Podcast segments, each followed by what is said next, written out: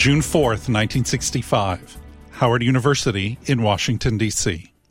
We have seen in 1957 and 1960 and again in 1964 the first civil rights legislation in this nation in almost an entire century.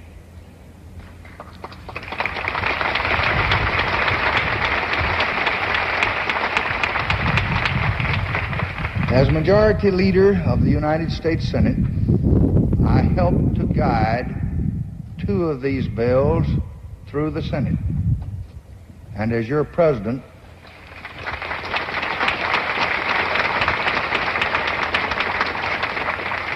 I was proud to sign the third.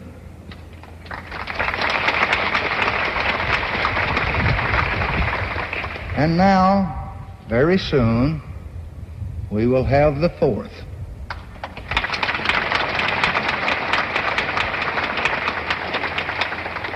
A new law guaranteeing every American the right to vote.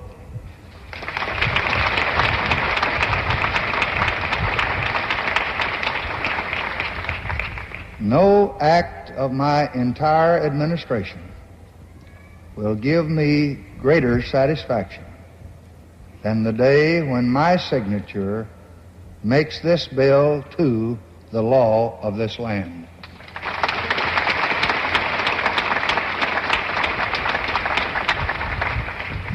The Voting Rights Bill will be the latest and among the most important in a long series of victories.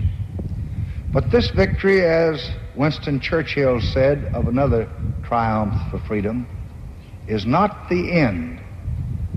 It is not even the beginning of the end. But it is perhaps the end of the beginning. That beginning is freedom. And the barriers to that freedom are tumbling down.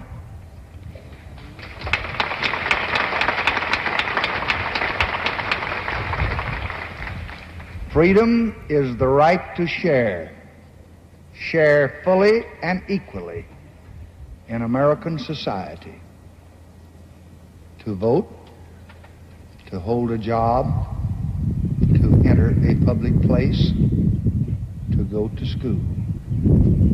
It is the right to be treated in every part of our national life as a person equal in dignity and promise to all others.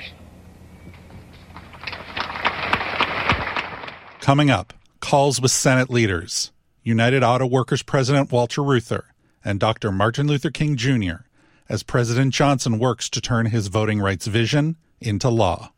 We begin on December 14, 1964, a little more than a month after his landslide election victory. President Johnson held a strategy session with then Deputy Attorney General Nicholas Katzenbach. I've already told uh, Dick Russell some of them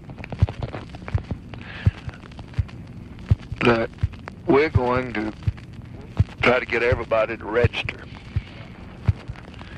And that those that don't register, we're going to register them postmasters. That the congressmen nominate them and the senators confirm them, and they're bound to be good men, even in Mississippi and Georgia. But we're going to see that the Attorney General and the Postmaster General got the blanks and whatever they need if they're registered. If they get halfway qualified. And uh, he, he growled a little bit, but that may not be the way. I don't know. I want you to I want you to undertake the greatest midnight uh, uh, legislative drafting that's happened since Corcoran and Cohen wrote the Holding Company Act. Uh, on that, I, I basically believe that if we can have a simple, effective method of getting them registered. Now, if they if the state laws are too high and uh, they disqualify a bunch of them, maybe we can go in the Supreme Court and get them held unconstitutional. Or if uh, the registrars make them stand in line too long, maybe we can work that out where the postmasters can do it. Uh, let's find some way It's a that state we. problem, you know, under the Constitution. Yes. That's right. I I know that. How can we beat it? All right. Can we? Uh, can we beat that some way? It's uh, well, we've we've tried hard to uh, to uh, beat it, and of course that's what we have in the act that you got through, and then these modifications of it uh, in the uh, last thing, the 57, 60, and then now. You're familiar with all those problems. No, I'm really not. I don't know. Uh, I don't know what we are really doing, but Yeah. I know There's a constitutional amendment, Mr. President, to you know just flatly have federal officials register for federal elections.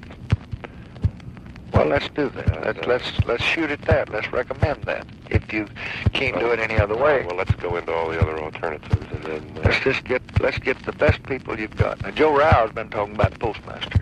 Mm-hmm. Let's see what you can do, and we're going to need it pretty quick. A month later, the president talked strategy again, this time with Dr. Martin Luther King Jr. as effective as uh, all of them voting. That's right. Nothing. That'll get you a message that all the eloquence in the world won't bring, because uh, the fellow will be coming to you then instead of you calling him. And it's very interesting, Mr. President, to notice that the only states that you didn't carry in the South, five southern states, have less than 40% of the Negroes registered to vote. Very interesting to, to notice, and I think a professor from the University of Texas a recent article brought this out very clearly. Uh, so it demonstrates that uh, it's so important to get Negroes registered to vote in large numbers in the South, and it will be this coalition of the Negro vote and the moderate white vote that will really make the new South. That's exactly right. I think it's very important that we not to say that we're doing this and we not do it just because it's Negroes or whites, but we take the position that every person born in this country, when he reaches a certain age, uh, that he have a right to vote, just like he has a right to fight, and uh, that we just uh, extend it, whether it's a Negro, whether it's a Mexican, or who it is.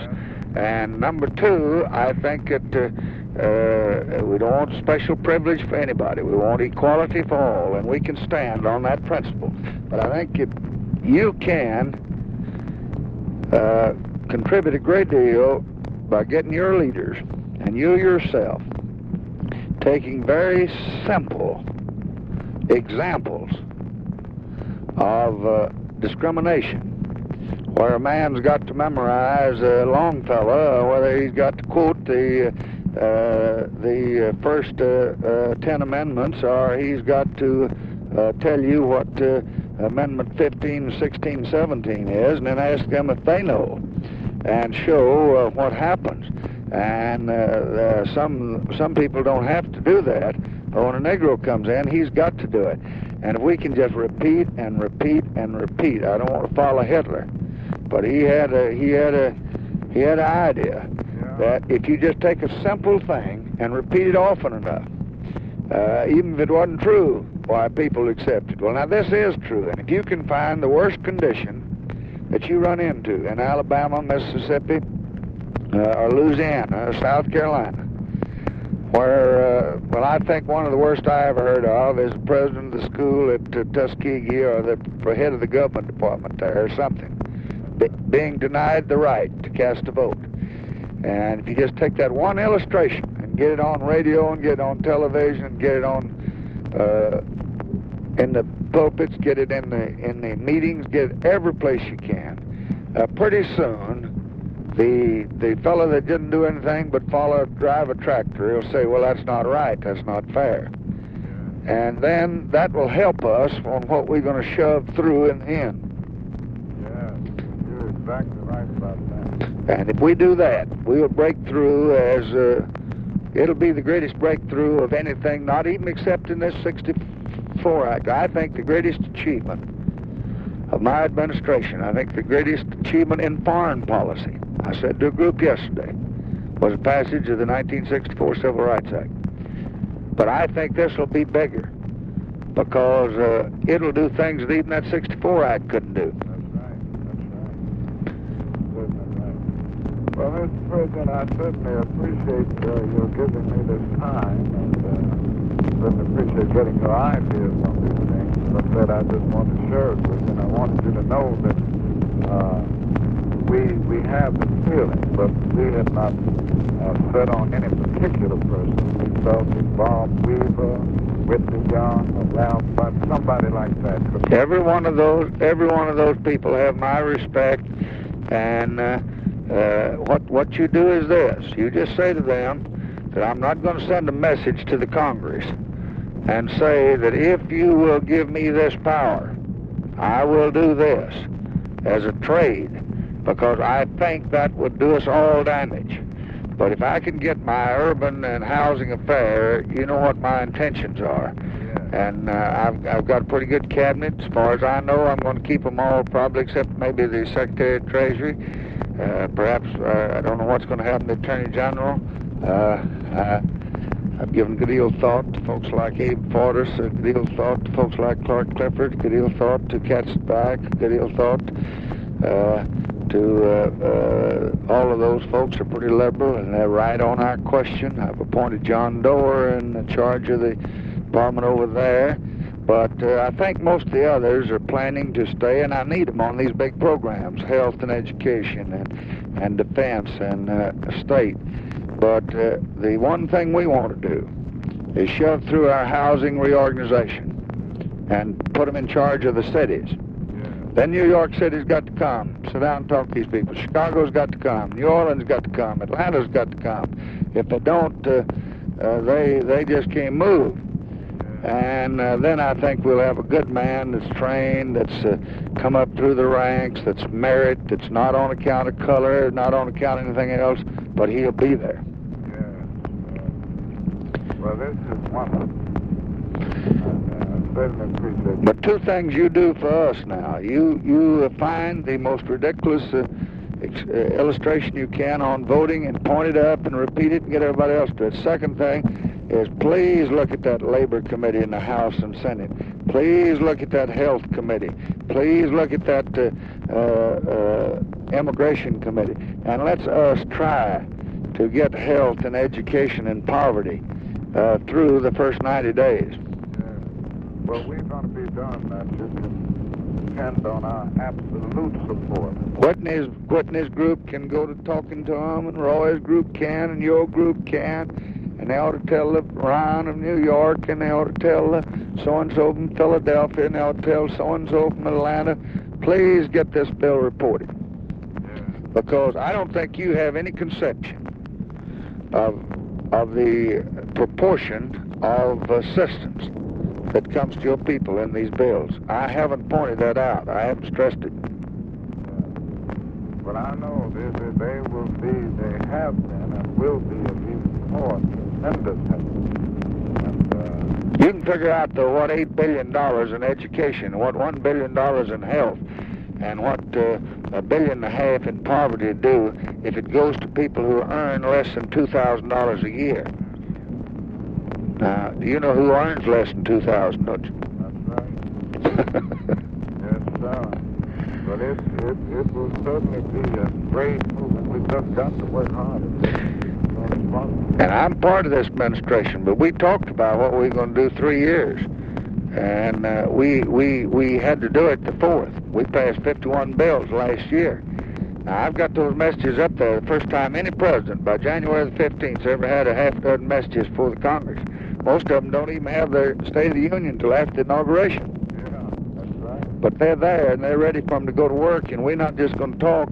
If they'll vote, I'm ready. We've got our recommendations, and we talked the first three years of our administration. We promised, and we held it up, and people were getting be pretty disillusioned. I think when uh, when I finally beat the Rules Committee and got civil rights out, Yeah. I know. I think that you might have you might have had a lot more revolution in this country than you you could handle uh, if we had uh, had that civil rights stay in that Rules Committee under Judge Smith. I know that would have been such a disillusioning experience. Well, we talked about it three years, you know. But but we just did something about it. So that's what we got to do now, and you get in there and help us. But I certainly will, and you know you can always count on that. Thank you so much. All right. God bless you. Thank you. Mr. President. From January 15, 1965, President Johnson and Martin Luther King Jr. On March 11th, the president spoke with now Attorney General Katzenbach, the criticism around Mr. Katzenbach's appointment, and strategized more on voting rights. Mansfield is huffy and mad and grumpy and determined that the Attorney General could not ignore him. Now, uh, I was trying to decide on a 150 plane strike last night, and I decided while this was happening, and then the weather knocked us off. But I believe that it's. Time of that note was? Was that before I saw him? I don't know. I just got it this morning, and uh, I just think that he is a man that is uh, kind of sick and problems and at home and other places, and he feels about the Veterans Hospital. And every time he reads, he reads where uh, I was a leader and uh, that I was a dictator, and he's not. And uh, and I think he gets upset. I would say I'm more to blame for it than anybody else, and I would say Dirksen talking. I don't believe blame you with it at all or anything else. I think you're doing a wonderful, remarkable job. So I wouldn't feel sad. I only read it to you No, so that you may know. I don't cry over spilled milk. I'll try to cure it. Uh, I think I have mostly, but it's hard to know with Mike. No, you can't. know, And I don't think I don't think we have. I think he's got to understand. Number one, that you understood in the relations last year that he wanted you when he designated Humphrey. He wanted you to work with uh, Dirksen, and Dirksen called you, and you didn't think that uh, about calling him. That you did talk to Humphrey, uh, who is coordinated last year, and you had planned if you could even get close to an agreement without throwing him into a big legal argument to talk to him. But that uh, uh, that's the way it is, and then I would take the position that you welcome their bill and put them out in front if they would do it, if they want to. Yeah. Then we'll get a good uh, sound one. But I think you ought to tell Rosenthal to tell the press that you'd be glad to see him at sometime between five and six this evening, right. so that uh, when will your injunction? An hour later. I'll have to. Uh, I'll, I'll go back here before noon and call John Doar in court and see what he thinks we're going to get. Uh, he said he thought we'd get it all today. Well, even if you haven't got it. I think you've got to say that you can't comment on that, but you have hopes, and here's what your petition says. I think you have got to fill the papers. I don't approve at all of your having Mary McGrory in there. I don't want to be critical, but I think that that's dangerous because we'll all be afraid to talk to you if we think that they're reporting it on the front page, who you call in what.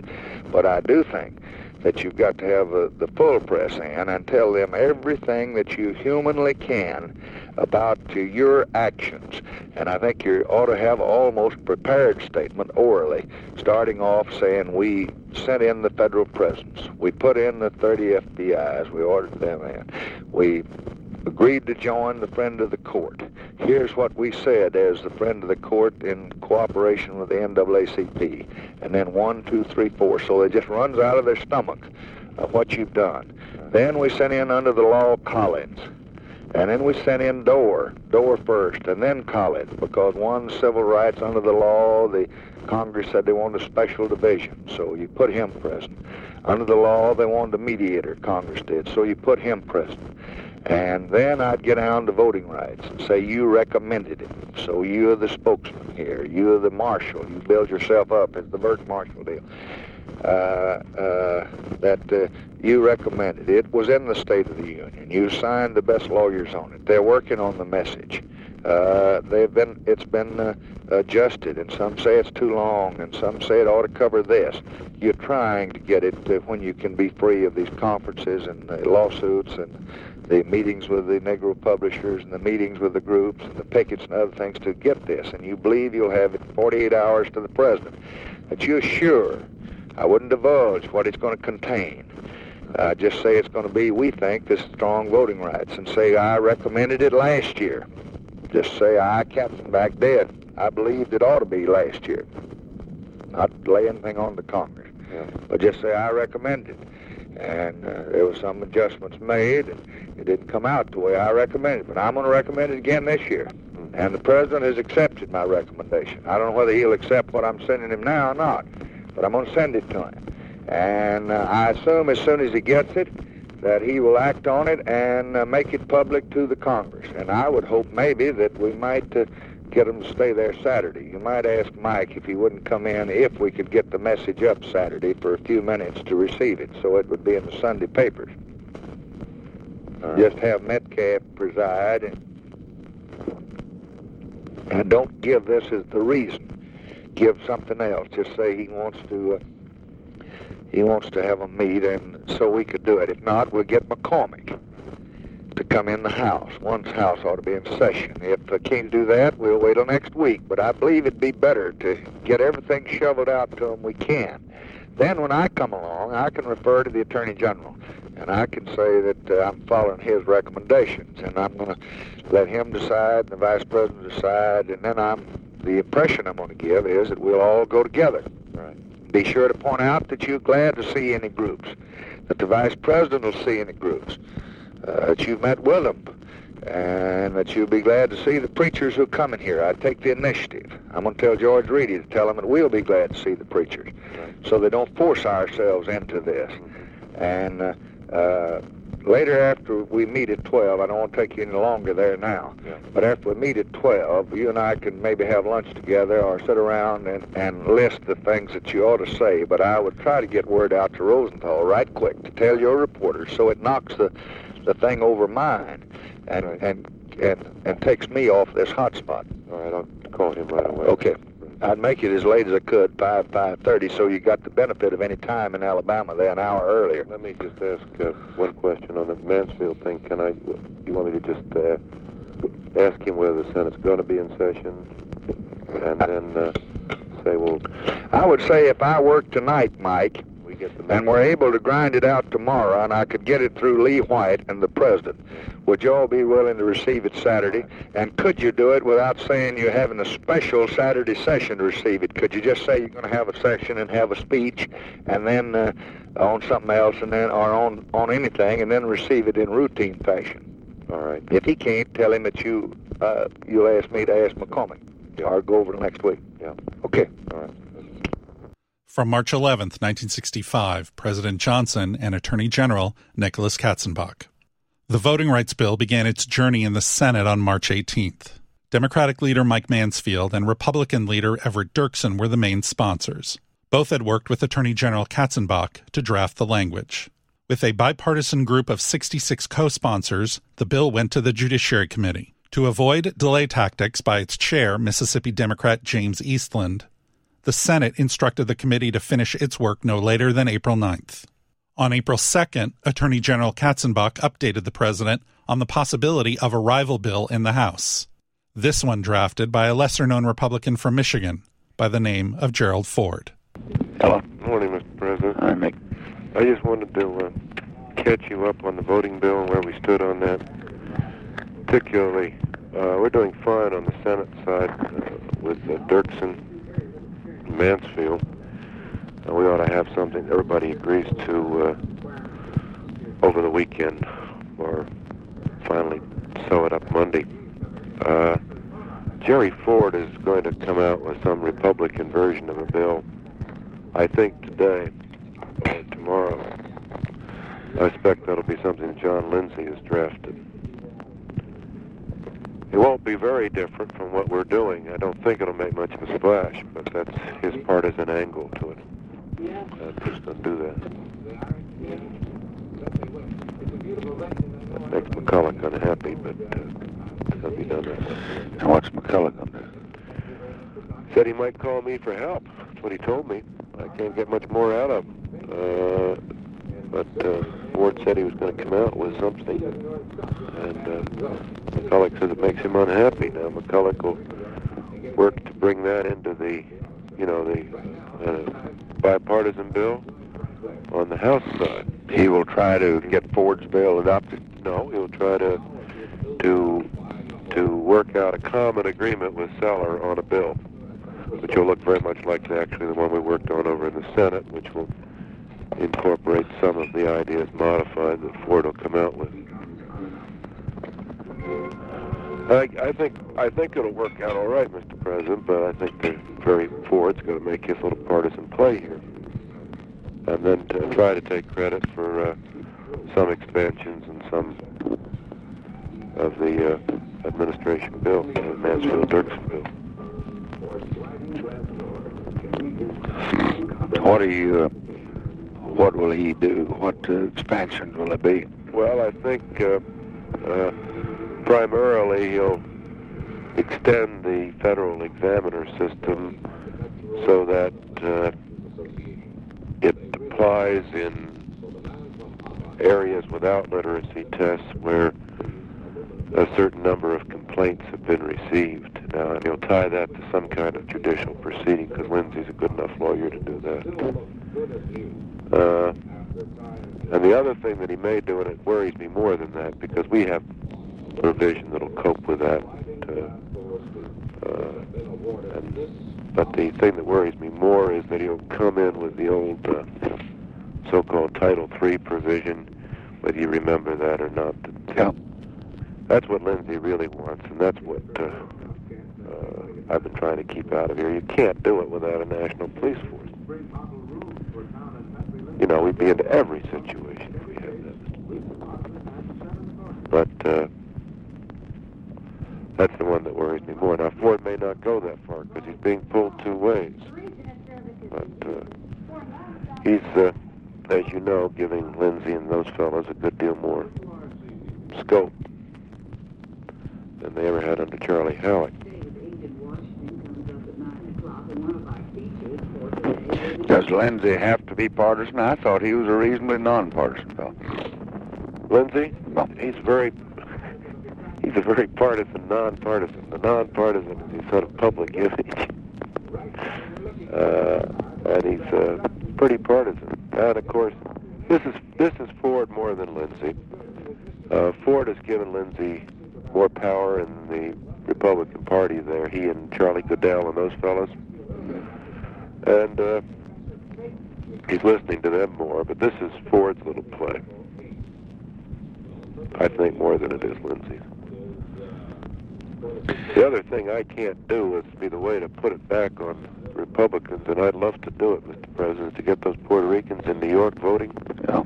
But I can't get the Republicans to go along with that, and I suppose you wouldn't want to go along with 750,000 Republican votes. I guess that's the way they feel about it. They won't say that, but they can't get it in there.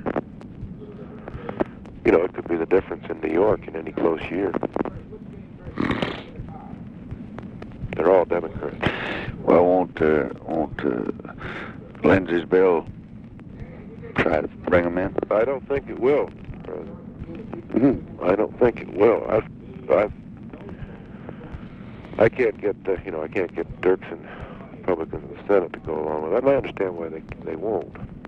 Uh, I don't think Lindsay will do it. Lindsay's got nothing to gain from doing it in New York. He likes to talk about the Puerto Ricans. He doesn't really want to do anything it because he knows if uh, that were put in, well, I'd at least I'd recommend I'd jump at it unless somebody told me not to. Yeah, I would sure do it.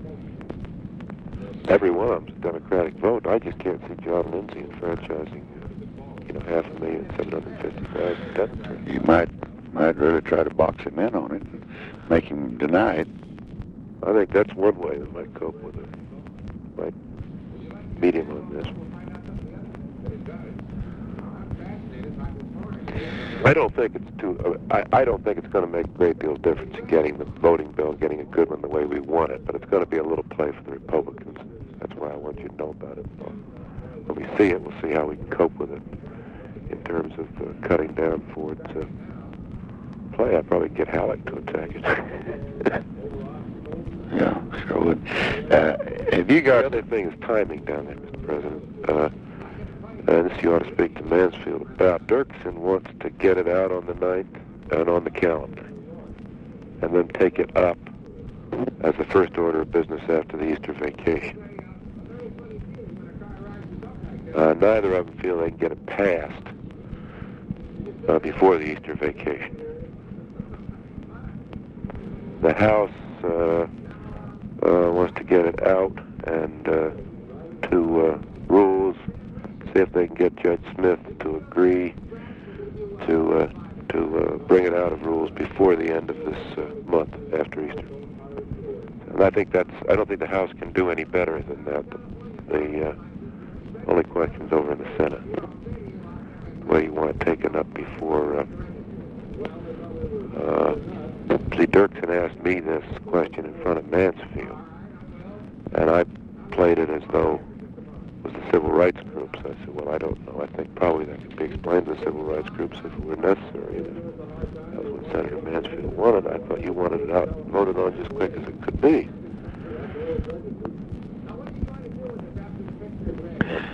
Now, what does Mansfield want to do? Well, he's going to talk it over with Dirksen again today. He'll end up doing what Dirksen wants, I suppose he usually does. But Mansfield talked about getting it up and debating it, bringing it right away up and debating it. Now, they'll have some quorum problems, I think, next week. I think Dirksen's right about that. Uh, and uh, Dirksen says he doesn't want to divide the debate over the Easter holiday. Uh, Mansfield said he thought they ought to just take it up and start it. How much holiday are they going to take? Uh, so about nine, ten days, I guess. Three days later, the president talked to Senate Republican leader Everett Dirksen about the timing for a vote. How are you? Uh, I'm all right. How are you?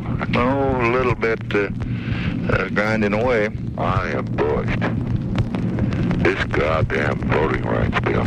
That reminds me, I just had talk with Mike. Mm-hmm. Don't make any statements about driving that damn thing through before Easter.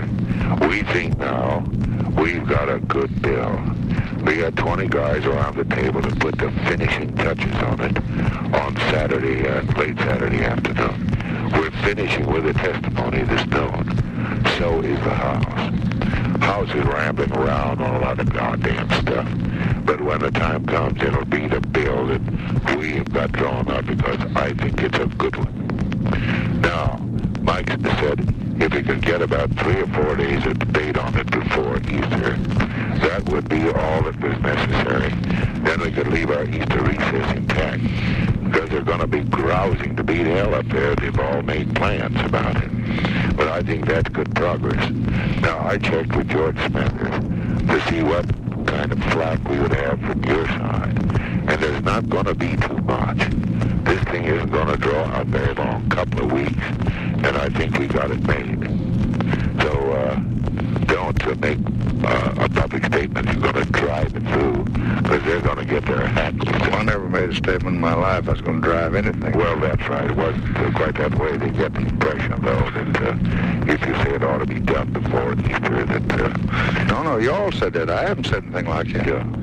No, no, I, they said that uh, what they they like to find something anybody says is wrong. Uh, they they can't find anything right. Now, I haven't said anything about this at all. I've just said that uh, uh, they asked me on the education bill, and I said that the leadership had said. I just quoted them that they plan to have it up on Tuesday. They won't know why it went over from last week to this week in the committee. Yeah. And they said they wanted to give them plenty of time so nobody could say that they did anything Yeah. uh, from Thursday until uh, next Tuesday uh, to consider it in committee. And they said that that wouldn't delay them, though, actually, because I just gave them four or five days study there and would take less time on the floor if they did. And that they had assured me that they would try to get it up on Wednesday and that they thought they'd pass it uh, by Friday. They didn't they stay in session. Well, they're going to finish that this week. Yeah. Now, with respect to voting rights, uh, I hated like hell to leave some them in the dark because we had Strom this morning and John Stennis. We've modified this rather substantially to make damn sure that we'll be on good constitutional ground. Yeah. But I couldn't say it to them. Now, they're going to have to have a little time to look it over and peck around. And I think if we work it out that way, that's going to be all to the good, and it's going to save us time in the end. It is if we don't get into another uh, another situation, Selma, while we're waiting.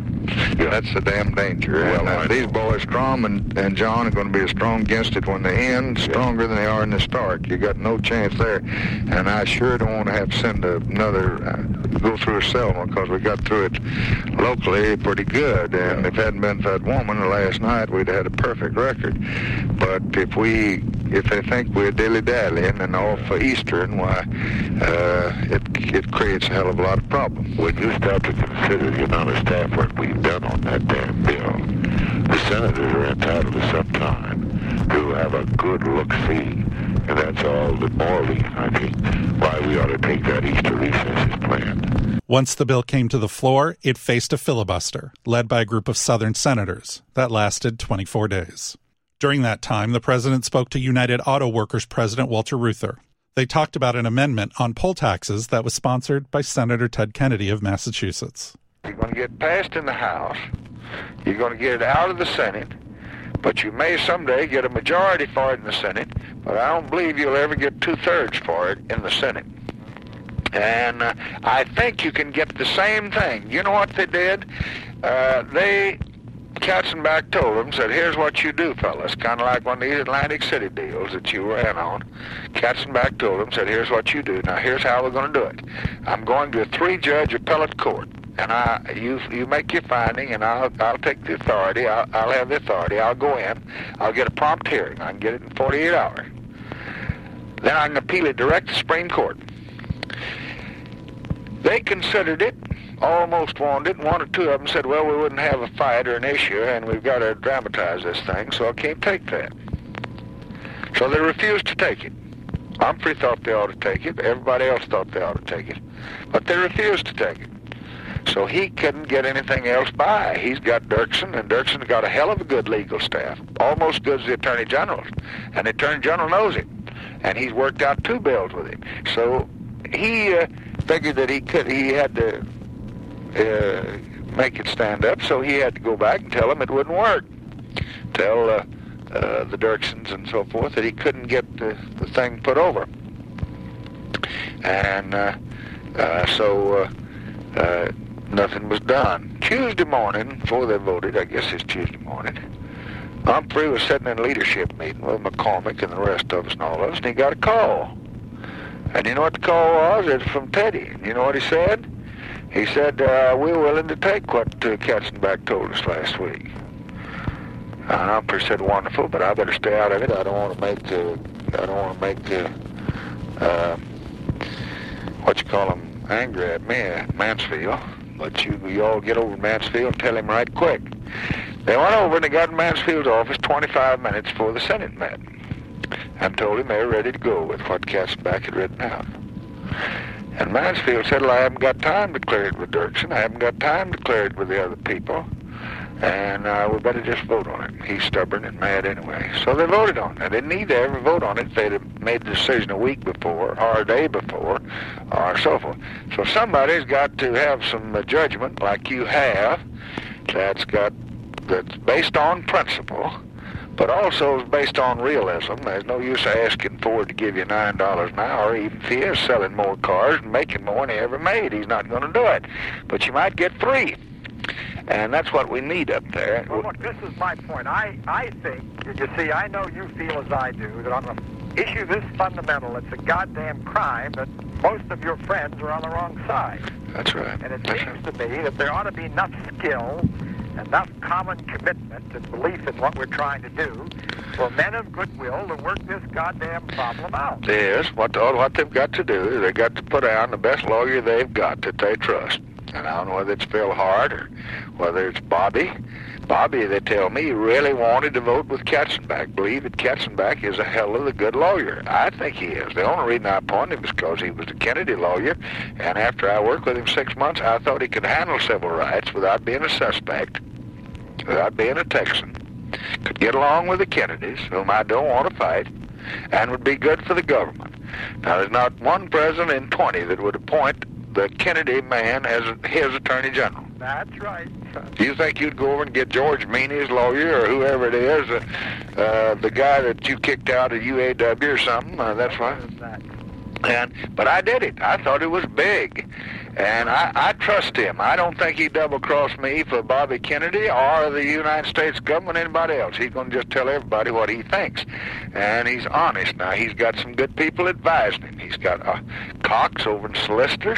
He's got John Doar over in the civil rights and so on and so on. They need to get they need to get Katzenbach, who is not arbitrary, not stubborn, backs up every day in cabinet and says, Well, let's try it this way if you don't like it that way. Get him and the best lawyer they got, maybe Phil Hart or whoever it is. They ought to sit down and, and agree on something that that all Democrats except the South can agree on. Well, that's what I'm going to work towards. That's all it is to it. I don't give a goddamn what it is, and even if the court holds it's unconstitutional. All right, but I can't sign a bill my attorney general tells me is unconstitutional. Now, that's right. Here, there's no argument about that. It seems Did you hear that? That I can't disagree with that at all. Nobody else can. Right, If- well- if you've got a man who's your attorney general, you have to either listen to him or get another one. That's right. And uh, just bear in mind, they, they have never thought about this process of first getting the cloture, second getting it passed, and third getting it signed. Because they think it takes care of me uh, one little inch. They don't know me. They got the wrong bear by the tail. Well, I, And I, I know you, and I that's why I know do this job. well, you tell them you're the only goddamn one that's had time enough and hasn't been busy enough and got nothing to do out there but handle a few hundred thousand auto workers that's, that's ever discussed it with me.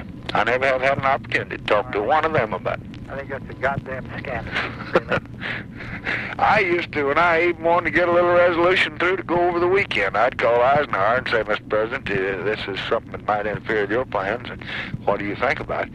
But here's what they call the Johnson Bill. Every day it suffers something. It's a Johnson Bill.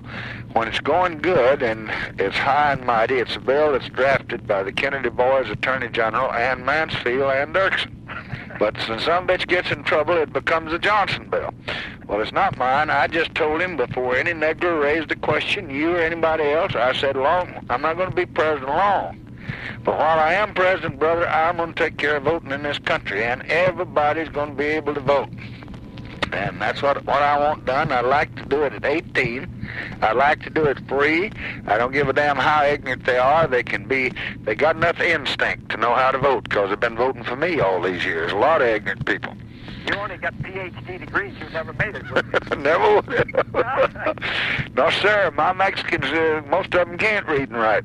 but they know who's. They know they they just like my beagle. They can smell around the heels and they know they know just who's who. They can. Sometimes they have a hell of a lot more common sense than the guy with the degrees. My beagle runs up and he smells my ankles and he knows that this is this is the man right here. And uh, Where you did too.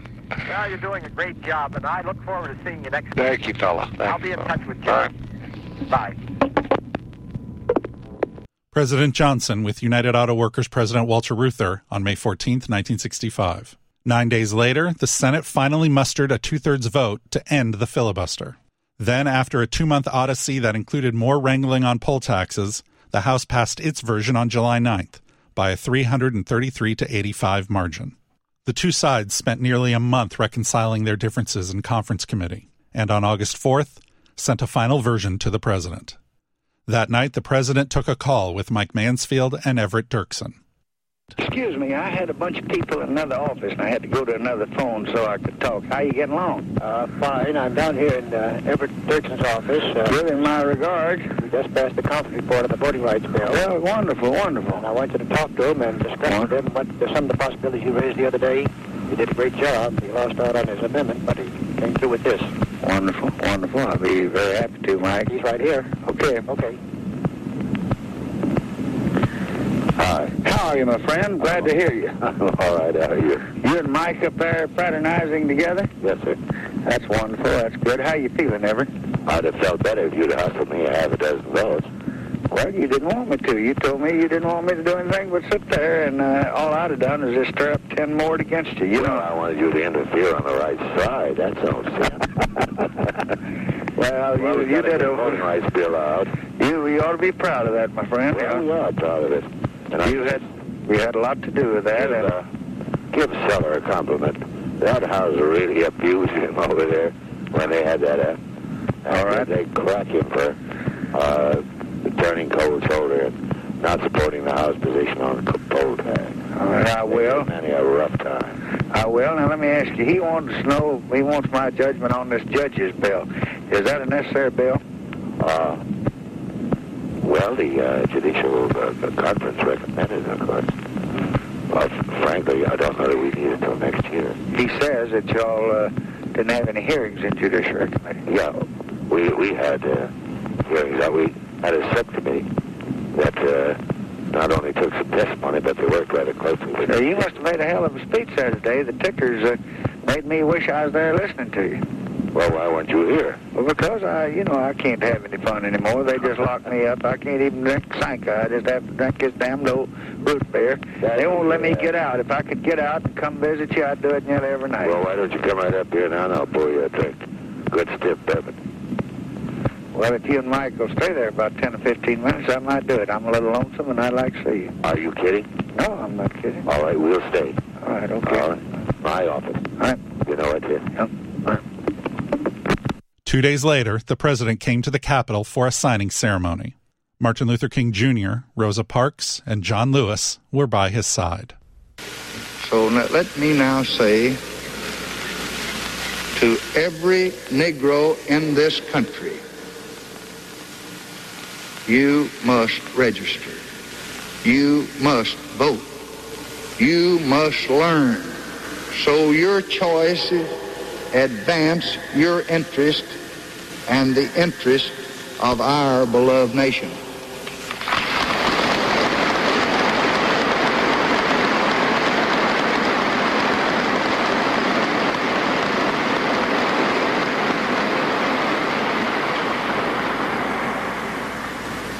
Your future and your children's future depend upon it. And I don't believe that you are going to let them down. This act is not only a victory for Negro leadership. This act is a great challenge to that leadership. It is a challenge which cannot be met simply by protests and demonstrations. It means that dedicated leaders must work around the clock to teach people their rights and their responsibilities and to lead them to exercise those rights and to fulfill those responsibilities and those duties to their country. And if you do this, then you will find, as others have found before you, that the vote is the most powerful instrument ever devised by man for breaking down injustice and destroying the terrible walls which imprison men because they're different from other men. Today, what is perhaps the last of the legal barriers is tumbling, and there will be many actions and many difficulties before the rights woven into law are also woven into the fabric of our nation. But the struggle for equality must now move to a different battlefield. It is nothing less than granting every American Negro his freedom to enter the mainstream of American life. That night, the president spoke to Attorney General Katzenbach about reports of southern states blocking federal oversight. He says we're sending them into Natchez County, the governor, and that they're registered. Everybody shows up there, and they're doing it from an old study, and you don't need them now. That's number one. Number two, that if you go to bringing these people into the state, that uh, uh, you give Ross Barnett and all of them uh, to fault him on these laws. A real club, they say, well, I told you this is exactly what is going to happen, and uh, you just incite them and make it worse. And if you'd send them in the 18th, it'd be all right, and that's not but 10 days, and uh, uh, that he wished he could find some way to be instructing him or something until 18 so he could win his constitutional amendment. If the first one shows up, they'll say, oh, there's that damn Yankee. He's in here telling you what to do, and that's what I told you these Johnson boys going to do, Johnson Washington, Johnson and Jackson.